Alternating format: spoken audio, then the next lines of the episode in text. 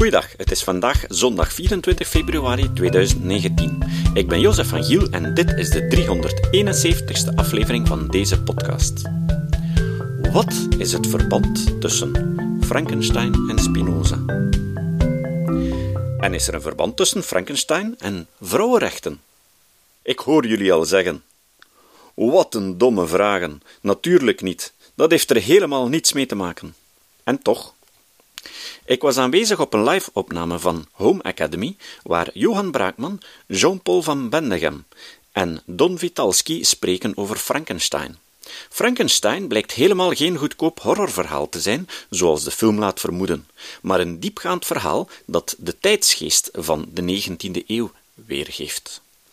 Deze drie sprekers gaan in dit college ook in op het onwaarschijnlijke leven en afkomst van de auteur Mary Shelley. En ik heb goed nieuws. Binnenkort kan je de volledige opname van Frankenstein beluisteren via Home Academy. Naast nog honderden andere colleges, zoals acht filosofische miniaturen van Herman Philipsen, die ik zelf in cd-vorm thuis heb liggen, of De aarde en het klimaat, om een beetje actueel te zijn. En weet je wat er nog beter is? Luisteraars van kritisch denken krijgen een maand gratis toegang op alle hoorcolleges van Home Academy, zonder enige verplichting. Je hoeft geen creditcardnummer of zo achter te laten. Gewoon naar homeacademy.nl. home-academy.nl gaan. Klikken op account aanmaken, dan lid worden kiezen met de optie clublid met code en vul daar de volgende code in. KD 2019. Onthoud die code goed, want die vind je niet in de transcripts. De link naar Home Academy en hoe je er moet geraken, wel. Iedereen vindt dat hij altijd gelijk heeft. Toch verschillen we dikwijls van mening. En eenvoudig vinden we dat niet. Om in een discussie tot een vergelijk te komen, is gewoon afkomen met jouw rationele argumenten dikwijls niet effectief. Maar wat dan wel? Ruben Mersch schreef er een boek over en wij waren op zijn boekvoorstelling. Vandaag horen jullie het derde en laatste deel. Van mening verschillen, deel 3. Niet elk debat is even zinvol en sommige debatten moet je ofwel aan jou voorbij laten gaan, ofwel proberen te herleiden tot een ander debat. Jullie herinneren jullie allemaal dat kindje, dat tweejarige kindje, Alan Curdy, die aangespoeld is op een, uh, op een strand. En iets later kwam er in de, de, de, Engelse pers de mededeling van, kijk, die, dat waren geen echte vluchtelingen. Die man kwam eigenlijk naar hier omdat hij zijn gebit wou laten verzorgen. hele discussie daarover. We hebben hetzelfde, een analoge discussie gehad over Magda. Ik weet niet of jullie nog herinneren. Dat meisje dat gestorven is door een, dat peutertje gestorven is door een politiekogel. Hele discussie over heeft die uh, politie nu doelbewust geschoten omdat het niet uh, vluchtelingen zijn, of was het een verdwaalde kogel? Nu, als je in zo'n debat terechtkomt, stel dat je daaraan meedoet, besef dan, vraag je altijd af of de uitkomst dan van dat debat ook maar enig verschil gaat maken. Stel nu dat blijkt dat die man inderdaad naar hier gekomen is omdat hij een slecht gebit had. Of desnoods of dat hij de Big Ben eens echt wou zien. Wat zegt dat dan over andere vluchtelingen? Eigenlijk helemaal niks. Dit is één man, is niet, niet per definitie representatief voor al die andere vluchtelingen. Stel nu dat die politieagent in het geval van Mauta inderdaad een fascist was, die dacht, ik ga nog eens wat migranten afknappen. Wat zegt dat dan over al die andere politieagenten? Eigenlijk weinig. Het enige wanneer je, stel dat je data hebt waaruit blijkt dat inderdaad er steeds meer politieagenten steeds vaker schieten op migranten, dan kun je een punt maken. Kun je zeggen van kijk, we zitten met een probleem in ons politiekorps. Maar als er één politieagent dat doet, kun je daar jammer genoeg nauwelijks conclusies uittrekken. Doe dat dan ook niet. Probeer dit soort anekdotiek te overstijgen. Ga niet mee in die discussie. Beseffen vooral dat het eigenlijk niet veel belang heeft, die discussie. Ze zijn niet representatief, het zijn maar anekdotes, dus we leren er niet veel van. Het zou leuk zijn als de pers dat ook eens zou begrijpen. Hele krantenkolommen worden aan dit soort dingen gespendeerd en eigenlijk hebben we er weinig uit te leren uit dit soort discussies. Nog een type discussie waar er veel, heel weinig uit te leren valt. Er was iemand die, eten moussaka, die at graag moussaka uit de Lidl. En daarin heeft hij dan plots het, het bewijs gevonden dat onze samenleving islamiseert. Want die man die moet zo wanhopig op zoek geweest zijn naar bewijzen, dat hij de verpakking van die moussaka zat te bekijken en dan de oorspronkelijke foto gaan zoeken is op internet. En tot zijn grote consternatie ontdekte hij, ze hebben de kruisen weggefotoshopt. De, de islamieten nemen het hier over. Het was een hele rel toen. Het bewijs dat we in een razend tempo aan islamiseren zijn. Ik hoop dat jullie beseffen dat dit qua bewijs een beetje schameltjes is. Nu, links heeft die neiging even goed. Hè? Dan gaan ze over blank versus wit beginnen en dan zien ze het gebruik van blank als een teken dat wij nog altijd racistisch zijn. Nou, dat is iets te kort door de bocht. Doe dat. Dat zijn pure symbooldiscussies. We schieten daar niet veel mee op. Nu, natuurlijk, momenteel is dat in Nederland vooral. En gelukkig is België eigenlijk nog vrij. Dus nog, het valt nog mee. Mijn dochter van zeven gelooft nog steeds in uh, Zwarte Piet, in Sinterklaas. Zij ligt echt niet wakker van de kleur. Of die nu helemaal zwart is of een beetje zwart. Helemaal niet. Waarom hebben we die discussie? Ik zie maar één mogelijke reden. We hebben die discussie omdat we allemaal willen laten zien dat wij aan de juiste kant van de waarheid staan. Dat wij de goede zijn en zij de slechte. Maar jammer genoeg is dat niet noodzakelijk zo. Het is niet omdat je Zwarte Piet, dat je dat racistisch vindt. Dat je per definitie uh, een nieuwkomer bent die hier de nieuwe regeltjes wil opleggen. En het is ook niet zo omdat je Zwarte Piet blijft verdedigen dat je een racist bent. Misschien ben je gewoon iemand die houdt van oude, een beetje vreemde tradities. Dus probeer dit soort debatten, en dat, bijna elk debat krijgt de laatste tijd zo'n symbolische lading, waar het eigenlijk niet meer gaat over de inhoud van het debat zelf, maar waar het puur gaat over de profilering. Ben je voor of ben je tegen? Behoor je tot het juiste kamp of behoor je tot het foute kamp? En het is heel moeilijk om die symbolische laag daar af te pellen, want misschien is iemand die uh, voor Piet is, uh, wel gewoon bang dat hij zijn oude vertrouwde omgeving kwijtspeelt. Hè? Waar de dingen waren zoals ze altijd al geweest zijn.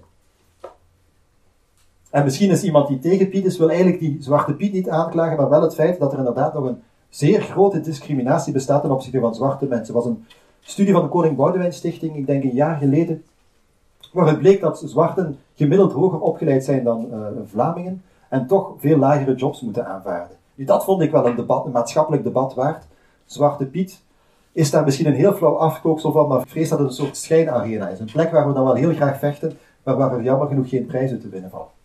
Nu, in dit soort debatten steekt dat ook op. Hier zie je een uh, propaganda van de zeer groene beweging tegen Monsanto. En, en zijn, die groene beweging blijft beweren dat uh, GGO's zeer ongezond zijn. En je kunt daar proberen in debat te gaan met wetenschappelijke argumenten. Mijn ervaring is dat dat jammer genoeg niet werkt. Want ze roepen onmiddellijk aan ah, dat is gekocht door de industrie. En toch heb ik een zeker respect voor die mensen. Want ik denk dat ze eigenlijk niet tegen GGO's op zich zijn. Ik denk dat daar iets diepers onder ligt. En als je dan probeert daar naartoe te sturen, merk je vaak dat het debat op zijn minst beter wordt. En wat ligt daar volgens mij onder? Zij verzetten zich ook tegen GGO's, maar zij zien GGO's vooral als een symbool. Als een symbool voor een landbouwmodel dat puur gericht is op winst en efficiëntie. En dat is iets waar ik wel over wil discussiëren. Over de gezondheidsvoordelen van GGO's. Ja, als je geen wetenschappelijke studies aanvaardt, wordt discussie moeilijk. Maar over de vraag van, kijk, wat moet landbouw doen? En is een landbouwmodel dat enkel op winst gericht is, is dat wel het meest zinvolle model? Met wat geluk kun je een hele moeilijke discussie over GGO's afleiden naar een discussie waar je wel zinvol met elkaar van mening kunt verschillen. Jammer genoeg is dat niet echt makkelijk om die afleiding te maken. Soms lukt dat. Dus probeer schijngevechten te vermijden. Vraag je af waarom je een discussie aan het voeren bent. En hou niet enkel rekening met het, met het letterlijke standpunt van je tegenstander, maar probeer ook te kijken naar datgene waar het voor hem symbool voor staat. En probeer dan dieper te gaan en voorbij die symboolwaarde te geraken. Ten slotte, we zijn ongeveer uit onze tijd, het is, kijk, het is kwart over negen, perfect getimed. Heel belangrijk, misschien wel het belangrijkste, wees je tegenstander dankbaar. Een klein raadseltje. Jullie krijgen een minuutje om het op te lossen. Jan kijkt naar Linda, Linda kijkt naar George, Jan is getrouwd, maar George niet. De vraag is, kijkt in dit raadsel een getrouwd persoon naar een ongetrouwd persoon? Iemand die een uh, antwoord durft geven? Kunnen niet. Wie denkt dat je het niet kan weten? Wacht, ik heb nog geen tijd. Ah ja. Wie denkt dat hij het niet kan weten? De meerdere, overgrote meerderheid. Wie denkt dat hij het toch kan weten? Aha. Zeg eens. Het, kijkt in dit raadsel een getrouwd persoon naar een ongetrouwd persoon? Ja, inderdaad, dat klopt. Ja. Jan kijkt naar hem. Jan is, niet get- eh, is getrouwd. Mhm. Als Linda getrouwd is, dan is er een getrouwd iemand naar George aan het kijken die niet getrouwd is. Inderdaad. En als ze niet getrouwd is, dan is Jan naar Linda aan het kijken. Dus inderdaad, je moet, eh, eh, Linda, daar weten we niks van, dit is hier of getrouwd of ongetrouwd. Of net tussenin, dat kan, maar dat is heel onwaarschijnlijk. Dus we gaan ervan uit dat ze of ongetrouwd of getrouwd is. Stel dat Linda getrouwd is, dan kijkt Linda naar George. George is niet getrouwd, dus dan kijkt een getrouwd persoon naar een ongetrouwd persoon. Stel dat Linda ongetrouwd is, dan kijkt Jan naar Linda. Jan is getrouwd, Linda is niet getrouwd, dus kijkt weer een getrouwd persoon naar een ongetrouwd persoon. Nu lukt i- iedereen snapt het? De reden waarom ik dit raadsel even geef, is omdat het eh, als basis gebruikt werd voor een experiment. Mensen moesten dit ofwel alleen oplossen, ofwel in groep, waarbij ze mochten overleggen. Alleen, de meeste mensen raakten er nooit uit. Na een minuut of tien nadenken gaven ze het op en hadden ze iets van, jongens, in groep, in 80% van de gevallen werd er binnen de vijf minuten de juiste oplossing gevonden. Te grote groepen werkten niet, te kleine groepen ook niet. Je moet er ergens tussenin zitten, dat er nog overleg mogelijk is, enzovoort enzovoort. Maar uiteindelijk in groep werkte dat veel beter. Eigenlijk is dat heel logisch. Samen weet je meer, samen heb je meer inzicht. En als iemand een inzicht heeft, dan kan je dat delen met de anderen. En zo kom je uiteindelijk meer te weten. Dus een eerste reden om je tegenstander dankbaar te zijn, hij weet misschien dingen die jij niet weet. En dat is nuttig, want zo kun je zelf meer te weten komen. Dat is nog een tweede reden om je tegenstander dankbaar te zijn. Stel dat je morgen, jullie allemaal, of ja, één voor één natuurlijk, een lezing moeten geven over het verbod op plastic zakjes. Roep maar iets. En de ene keer wordt gevraagd om dat te geven aan Jong Groen. Dat is niet zo moeilijk. Hè? Die gaan sowieso jouw standpunten wel delen. Hè? Verbod op plastic zakjes, daar zijn ze ook allemaal voor. De volgende keer wordt je gevraagd om datzelfde debat, te, eh, dezelfde lezing te geven, maar dan voor allemaal medewerkings van de plastic zakjesindustrie. Bij welke groep ga je je beste argumenten bovenhalen? Waarschijnlijk de tweede. Hè? De eerste, daar kun je gewoon een beetje, ja, die zijn het toch al met je eens, dat is niet moeilijk. Maar die tweede, die zijn het waarschijnlijk niet onmiddellijk met jou eens als jij pleit voor een verbod op plastic zakjes. Dus dan ga je toch iets harder, iets beter uit de hoek moeten komen. Iets eh, beter ingelezen moeten hebben, zodat je het echt wel duidelijk kunt maken dat toch plastic zakjes verboden moeten worden. Dus dat is nog een reden om je tegenstander dankbaar te zijn. Hij zorgt ervoor dat jij jouw beste argumenten moet bovenhalen. We praten heel vaak enkel met mensen die met ons eens zijn. Ja, dat is makkelijk.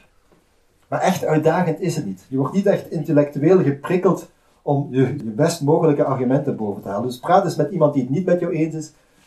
Als je ervoor zorgt dat je niet richting zelfverdedigingsreflex gaat, word je verplicht om echt goed beslagen ten ijs te komen en uh, word je intellectueel uitgedaagd.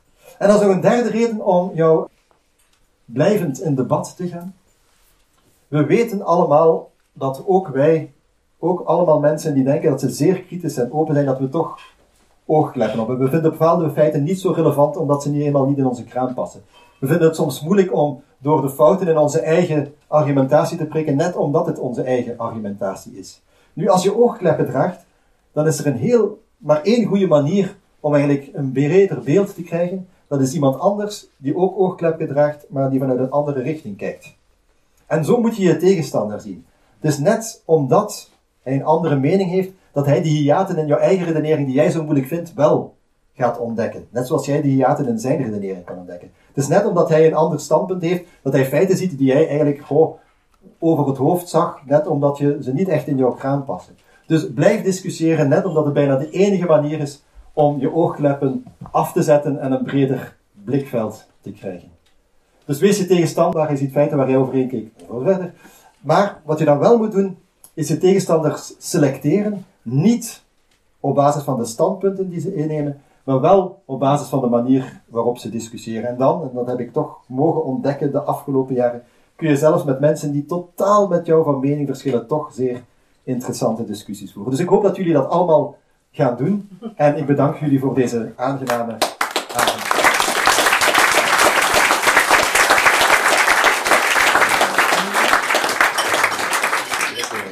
Dank u wel, uh, Ruben. We hebben eh, tijd voor nog wel wat vragen. Ah, ik wil zelf een paar eh, dingen zeggen.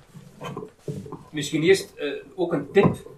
Er is een studie waaruit blijkt dat als mensen aan een ronde tafel zitten, Ja, dat ze dan sneller tot een consensus kunnen komen dan aan een vierkante of rechthoekige tafel.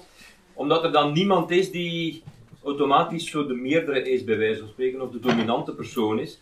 Dat is misschien een tip voor, eh, voor kerstdag, eh, want dat is een dag van Ja, dat is wel vervelend als je een speciale nieuwe tafel moet aanschaffen. Ja, dat kan, maar, maar soms lopen de discussies toch ook hoog op eh, op kerstavond of kerstdag. Eh, nu, dat filmpje, als ik me goed herinner, in Jordanië, dat was ook aan de ronde tafel. Dus er zijn daar wel uitzonderingen, eh, uitzonderingen op. Eh, Het was een ovale of tafel. een ovale ja, dus voilà, voilà. Da- daar zal het aan gelegen hebben. Een, een ander puntje is, toen je het over die groepsdruk had, zei je dat je zelf ook, ja, toch, toch zo nu en dan de kuddegeest volgt, want je droeg een das toen je getrouwd bent. Maar ik vind het eigenlijk wel een, beter voorbeeld dat je gewoon zou zeggen, ik ben getrouwd. Ik bedoel, maar Ja, dit, ja, dat is eh, ook waar. Dat is waar. Eh, eh, dit, dit, eh, Kijk eens hoe irrationeel ik ben. ja. En nog steeds. Goed, oké. Ik heb nog wel een paar, paar bedenkingen en zo, maar er zullen nog Ja, eh, vu- vuur maar af. Kan je vooruit beginnen? Ik zit iemand dan. Hoe kun je als niet-expert eruit raken als twee experten elkaar tegenspreken? Dat is, ik denk ongeveer de moeilijkste vraag die je mij kon stellen. Bedankt. Hoe doe ik dat zelf? Dat kan ik. Ik zeg niet dat ik daar het antwoord op heb. Eh, ik ben een Google Scholar fanaat. Ik weet niet of jullie dat kennen. Scholar.google.com. Dat is eigenlijk gewoon een, Google, maar dan voor wetenschappelijke artikels. Nu, dat is niet zo makkelijk om in te zoeken, want eerst moet je natuurlijk je vraag in het eh, eh, academisch kunnen vertalen. Je moet weten van, oké, welke zoektermen moet ik gebruiken om hier de juiste artikels te vinden. En dan begin ik vaak bij Wikipedia. En dan een tijdje Wikipedia klikken, kan ik dan naar de Engelse versie. En probeer ik daar die termen uit te halen die, waarvan ik denk van, goh, dit gaat mijn resultaat opleveren dat waarschijnlijk is wat ik wil. En dan ben je al snel een paar dagen aan het lezen, eer je het gevoel hebt van, nu weet ik er toch iets van. En dan weet je nog altijd niks van, en nog niet, altijd geen, dan ben je nog altijd geen expert natuurlijk. Hè? Dat was nu mijn vraag. Stel, je hebt twee experten hè, die tot, tot, verschillende meningen hebben over iets. Ze zijn alle twee expert.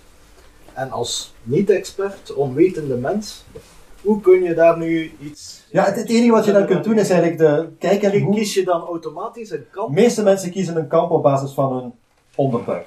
Ja, dat is normaal, dat is ook logisch, dat moet je proberen niet te doen. Best. Wat je dan wel kunt doen, is kijken wat de wetenschappelijke onderbouwing is. Vandaar dat ik, ik sla, sloeg eigenlijk een stap over.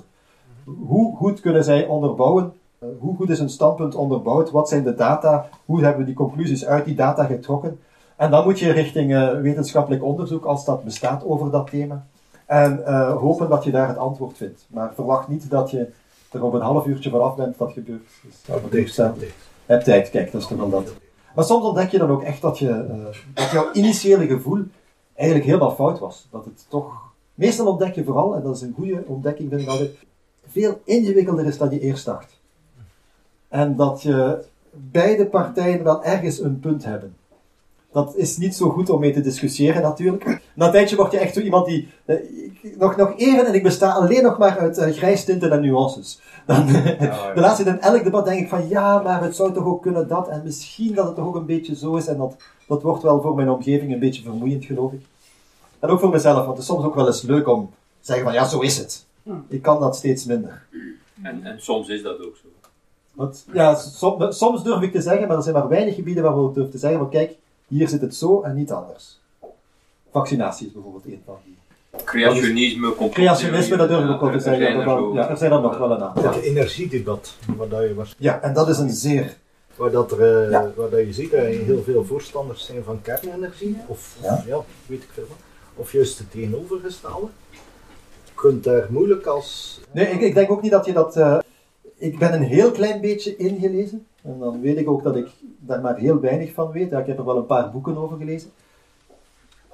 Mijn zeer voorlopige mening is nu dat kernenergie waarschijnlijk het minste der kwaden is op dit moment. Maar durf ik dat mijn hand voor in het vuur steken? Nee, misschien dat er, dat het er wel nadelen In zijn het kolenvuur. in het kolenvuur steken. Ja, als we moeten kiezen tussen meer kolencentrales en meer kerncentrales, gezien volgens mij de urgentie van het CO2-probleem, denk ik dat meer kerncentrales wel een goed idee zijn. Krijg je die hele vraag in welke mate gaan die kerncentrales aan verdringing doen van de uh, wind- en zonnepanelen? Dat weet ik niet. Dat zijn moeilijke. Uh, wat? Omdat het goedkoper en efficiënter is. Ja, is het goedkoper? Dat is een hele vraag. Dan begin, dan begin je te lezen over de kostprijs van kernenergie. Ja, na drie artikels denk je van, nu snap ik er nog minder van. Dus, uh, die overheidssubsidiëring heel moeilijk. Dat is niet dat, er, dat je ergens een overzichtje ziet van ah, zoveel, zoveel euro per kilowattuur. Nee, dat zit dan ergens in diepe rapporten gestoken. Het is heel moeilijk om te weten van oké, wat waren nu de uitbatingskosten, hoe lang gaat zo'n kerncentrale mee enzovoort. Dus dat wordt al heel snel ingewikkeld. Maar als de vraag is meer steenkolenconcentrales of meer kerncentrales, denk ik momenteel dat het antwoord meer kerncentrales wel. Ja, die vraag wordt er gesteld. Het is toch windmolens? Dat is inderdaad momenteel, maar momenteel weten we ook dat we met puur hernieuwbare energie er waarschijnlijk niet gaan geraken. Je kunt dan zeggen, ja, we moeten allemaal ideale mensen worden en minder energie gaan verbruiken. Dat doen we niet zo makkelijk. Dat werkt zelden. Ja, er zijn nog vragen. Een beetje andere, dus in dezelfde richting. Ik heb de laatste weken wat ervaring mee gehad van discussies met bijvoorbeeld mensen die de klimaatverandering ontkennen. Die hebben een enorm arsenaal aan argumenten. Ja. En ze komen iedere keer af met argumenten die nog niet hebt. En dat vraagt enorm veel energie natuurlijk. Om dat ja, ja. Waar moet die energie Ah, we kunnen jou als nieuwe energiebron gebruiken. Ja, ga weg. Dat is dat niet in zo'n situatie. Want op den duur zijn alleen nog maar aan het lezen en aan het lezen. Ik, ik, heb daar geen, ik, ik vind dat een van de moeilijkere debatten, net omdat de wetenschap erachter zich niet zo eenvoudig laat uitleggen. Je kunt natuurlijk, ik begin meestal met Arrhenius. Ik weet niet of je de, de experimenten kent, waarschijnlijk wel. Dat is eigenlijk, dat is 1800, weet jij het? Je pakt een uh, container, je pakt een, uh, je pakt een uh, lichtelement. in die container doe je meer of minder CO2 en je gaat zien hoe meer CO2, hoe warmer het erin wordt. Heel veel te eenvoudig samengevat, maar daar komt het een beetje op neer. We weten dat CO2 warmte, of beter de, de, de radiative forcing verhoogt. Van de anti-radiative forcing. Ik vind het interessant om even op in te gaan.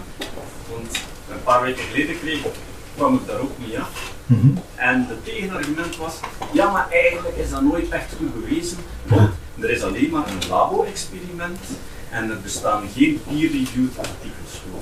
Daar bestaan wel degelijk peer, want dat is een experiment dat nog steeds herhaald wordt, dus dat... Nee, dat was, uh, de, die stelling was fout. Nee, dat, dat wordt zelfs tot, tot in echt zo de, de, de microdetail kun je dat ondertussen bepalen. Wat, omdat dat natuurlijk een belangrijk punt is in je modellen. Dan later wordt het inderdaad computermodellen. Als je dat wil uitbreiden naar een atmosfeer. Maar moet je wel precies weten hoeveel invloed die CO2 heeft. Dus we meten dat wel degelijk heel nauwkeurig. En dat wordt wel degelijk gepubliceerd in peer-reviewed uh, papers. Ik vermoed dat je als je Nature een beetje doorzoekt, dat je het zelfs daar gaat vinden.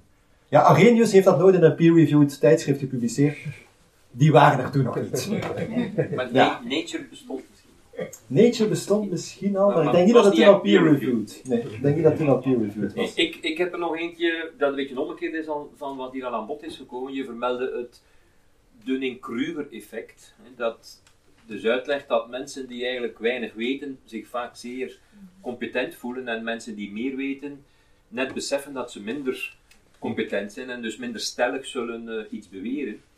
Nu, ik vertel daar altijd graag bij als ik het erover heb, dat... Uh, uh, er is zo'n Boutade die zegt, ja, de, de eerste regel van de Dunning-Kruger Club is, je weet het niet als je erin zit. Ja, dat is inderdaad het probleem. En dus, uh, dus mijn vraag is, hoe ga je daarmee om? He, want dat is een probleem dat, dat iedereen wel tegenkomt, dat je met iemand discussieert die met grote stelligheid een opvatting geeft. Maar jij weet dat, dat hij of zij er eigenlijk geen verstand van heeft. Dat, dat kan zo zijn. Maar je kunt dat niet zomaar zeggen, want dat wordt natuurlijk niet aanvaard. Dat is ook beledigend, dat heb je uitgelegd, dat is geen goede techniek. Maar hoe ga je dus ik, ik, probeer, ik probeer dan vragen te stellen. Natuurlijk moet je, en dat is, dat is vrij subtiel, want als je, stel je hebt iemand tegenover jou en die gelooft niet, die gelooft dat GGO's uh, uh, zeer kankerverwekkend zijn of wat dan ook, en je vraagt, ja, leg mij nu eens precies uit wat het verschil is tussen cis en transgenese. Dan zal die waarschijnlijk zich aangevallen voelen en onmiddellijk doorhebben dat het jouw doel is om hem... Mag ik even, ja, ik denk nu heel concreet aan mensen in het onderwijs. Dus mensen van 14, 15 kunnen soms hele stellige Mhm. opvattingen hebben. Maar je weet natuurlijk, ze hebben, er, ze hebben niet in Nature and Science naar peer-reviewed enzovoort. Natuurlijk niet. Ja, die kans is klein. is ja. zeer klein. Dat- dat maar, maar, ze interessant. hebben, maar je moet ergens meegaan in de opvattingen die ze hebben, je moet dat respecteren, ze, ze brengen ze naar voren, dat op zich is positief. Maar toch moet je trachten duidelijk te maken, ja, je hebt er eigenlijk nog geen verstand van. Ik probeer ja, het initieel te doen, en ik zeg niet dat het altijd werkt, alsof ik er nog minder verstand heb. En probeer van, kijk, probeer eens uit te leggen waarom. Wat precies er zou gebeuren indien de GGO's wel zouden toestaan. Hoe, hoe, zie jij dat? Wat denk, maar echt zo heel bijna eh, eh, jezelf lager zetten in de hoop dat ze daardoor, en dat blijkt soms te werken, althans uit onderzoek, ook uit mijn eigen ervaring, soms werkt het dan dat iemand zoiets heeft, goh ja, eigenlijk, ik weet het eigenlijk niet zo goed waarom ik dat geloof. Dat zal zeker niet altijd werken. Dat kan, dat kan marcheren. En ik denk dat het eigenlijk, dat is enorm, mensen hebben natuurlijk een enorm verzet om toe te moeten geven dat ze een standpunt innamen dat niet goed gefundeerd was. Dat vinden mensen niet leuk om dat toe te geven. Dus dat zal altijd, als je, dat, als je daar dan wil geraken, dat zal altijd een moeilijke tocht zijn. Ja, nog een Ja, ehm doorheen de tijd, laten we zeggen, hè, vanaf de wetenschappelijke revolutie, zijn we zo wat beter geworden in het onderzoeken van eh, wat is eh, betrouwbare kennis enzovoort. Zou je kunnen zeggen dat we ook een eh, evolutie maken op vlak van eh debatteren?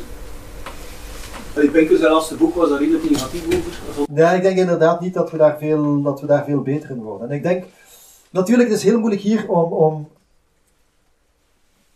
Er zijn heel veel debatten. En ik denk dat we er allemaal over eens zijn dat Twitter en Facebook en andere sociale media geen verrijking zijn voor onze debatcultuur. Dat is vrij logisch, dat gebeurt anoniem. Het is nergens zo eenvoudig om iemand uit te schelden als op Facebook. Moet dat zelf maar eens proberen. Je, je gaat hier naar buiten en je pakt de eerste beste persoon die je tegenkomt en die scheldt je de huid vol. Dat, dat lukt bijna niemand. Op Facebook is dat vrij makkelijk. Al die remmingen vallen weg. Dus Facebook en... Ja, kun je eens proberen zijn vraag verder te beantwoorden. Dat is zeker geen toegevoegde waarde geweest aan het debat. De andere debatten, zijn die beter geworden of slechter? Ik weet niet of dat... Dat is zeer moeilijk te meten. Wat er wel gemeten wordt, en wat mij zeer verontrust, zijn eigenlijk alleen maar Amerikaanse data, zover ik weet, want de Europese data lijken heel fragmentarisch te zijn, is de mate van wat ze affectieve polarisatie noemen. En affectieve polarisatie is eigenlijk niet zozeer polarisatie in die zin hoe verschillend denken we over mensen, maar wel in welke mate baseren we ons respect of onze sympathie voor onze tegenstander op de standpunten die inneemt. En die is althans in Amerika sinds de jaren 60 bijna verdrievoudigd. Dat lijkt mij een teken dat onze discussies, dus we zijn sneller de neigen onze tegenstander als slechte mensen af te schilderen, dat lijkt mij een indicator dat onze discussies er waarschijnlijk niet beter op geworden zijn. Ik zeg niet dat dat de enige mogelijke indicator is. Misschien, je- misschien deze meneer nog, en Ja. dan stel ik voor dat we het aan de toog verder zetten. Ja. En, en eh, wie nog een boek wil kopen, heeft er dan ook nog net de tijd voor, want sommige mensen moeten een trein halen en zo. Nee, ik had nog gewoon een kleine bedenking over de sociale media. Wat u zegt, het is geen geschikt platform om debatten te voeren enzovoort. Maar het voordeel van de sociale media is wel dat je, wij leven allemaal in onze eigen wereld, en dat je eigenlijk geconfronteerd wordt, ziet dat, dat er heel veel andere meningen zijn, Ja, waar je ja, dat waar. gesteld staat. En dat Ja, ik vind dat ook, waarom eh, een, een Trump verkozen wordt uit het niets, wat dat we eigenlijk niet verwachten. Maar, maar waar wel een heel grote basis voor is die we niet kennen. Ja, en ik vind het altijd heel interessant om discussies te lezen op Facebook, omdat je dan plots beseft dat er heel veel mensen zijn die totaal andere standpunten hebben, die op zeer vre- vreemde manieren verdedigen. Eh, eh, in ieder geval niet de, de, de jouwe zijn. Maar om echt een debat te voeren, om eh, een constructief gesprek te voeren, is het niet de plek waar ik naartoe zou gaan. Om te weten te komen dat er veel mensen zijn die anders denken dan jij, dat dan weer wel. Jullie waren het ongetwijfeld op eh, diverse punten fundamenteel met Ruben oneens. Maar mag ik toch vragen om hem te bedanken met een hartelijk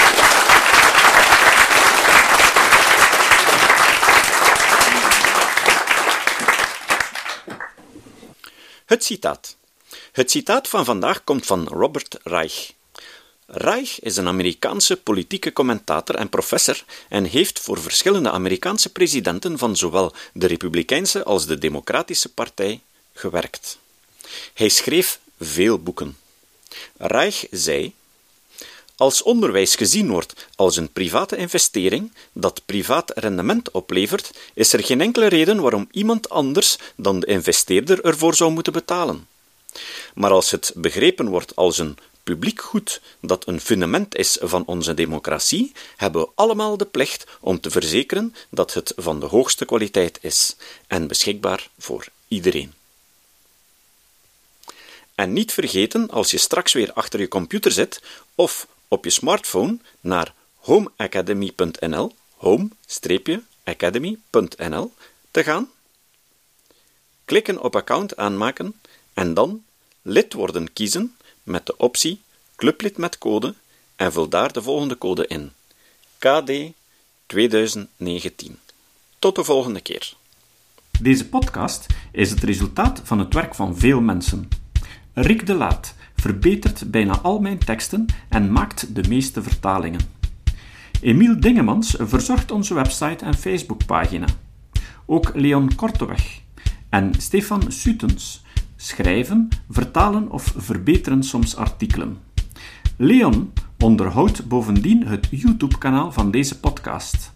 De muziek van de intro en de trailer heeft Nick Lucassen geschreven en soms maken we ook gebruik van muziek van Ad van Nederpelt, die ons zijn prachtige composities ter beschikking stelt.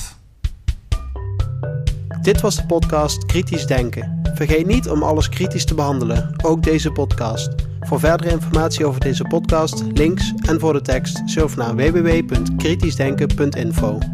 Als je deze podcast belangrijk vindt, kun je me steunen door anderen warm te maken ook eens te luisteren. Stuur een e-mail naar vrienden met een link naar de website en plaats de link in de handtekening van je e-mails. Tevens kun je op iTunes deze podcast een beoordeling geven of een recensie schrijven. Of je kan op je eigen website of blog een link naar kritisch denken plaatsen.